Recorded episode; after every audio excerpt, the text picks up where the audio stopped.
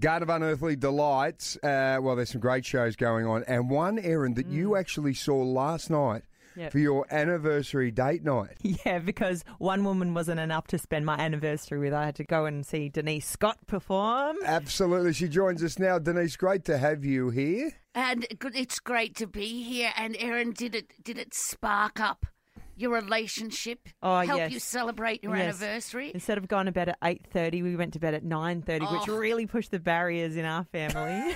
Because you know they say that there's research being done that um, comedy is an aphrodisiac. it is Right. Really? Hmm? Absolutely. Hmm. Hello. Right. So, I've never found it so, but good for you. I would say wait nine months, but that's impossible. But It's nothing's impossible these days, Erin. uh, Oh. well, There could have been a miracle.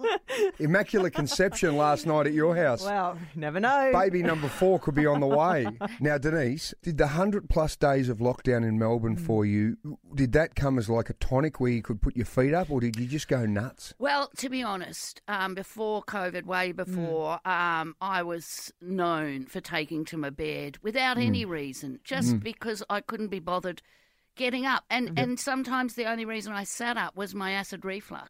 That's honestly true.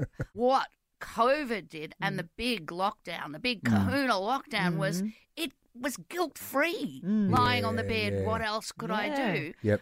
but I lost all sense of, of any discipline or rules in my life. And I start had to make rules for myself. Right. And this is absolutely true. One of the first rules I wrote was I must not drink. but that wasn't the end of the sentence. It was I must not drink during the day Yep. or after I go to bed.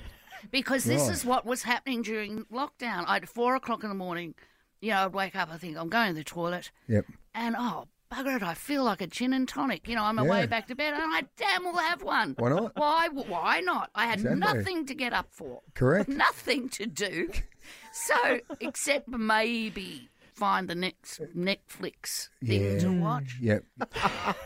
well, Erin, can you um, tell us now because you can review Yes, the you show must with go see Denise, it. You Cal, must go Geraldine, see and it. Lizzie? Um, your your face will be hurting after the show. Mine's still hurting from yesterday. It's great, great way to celebrate my anniversary. Beautiful. Oh, And congratulations Thank to you. Mm. you. How long have you been together? Uh, we've been together almost fourteen years, married seven, 3 kids. So, Mm-hmm. Good work. Yep. What's the key to lasting marriage?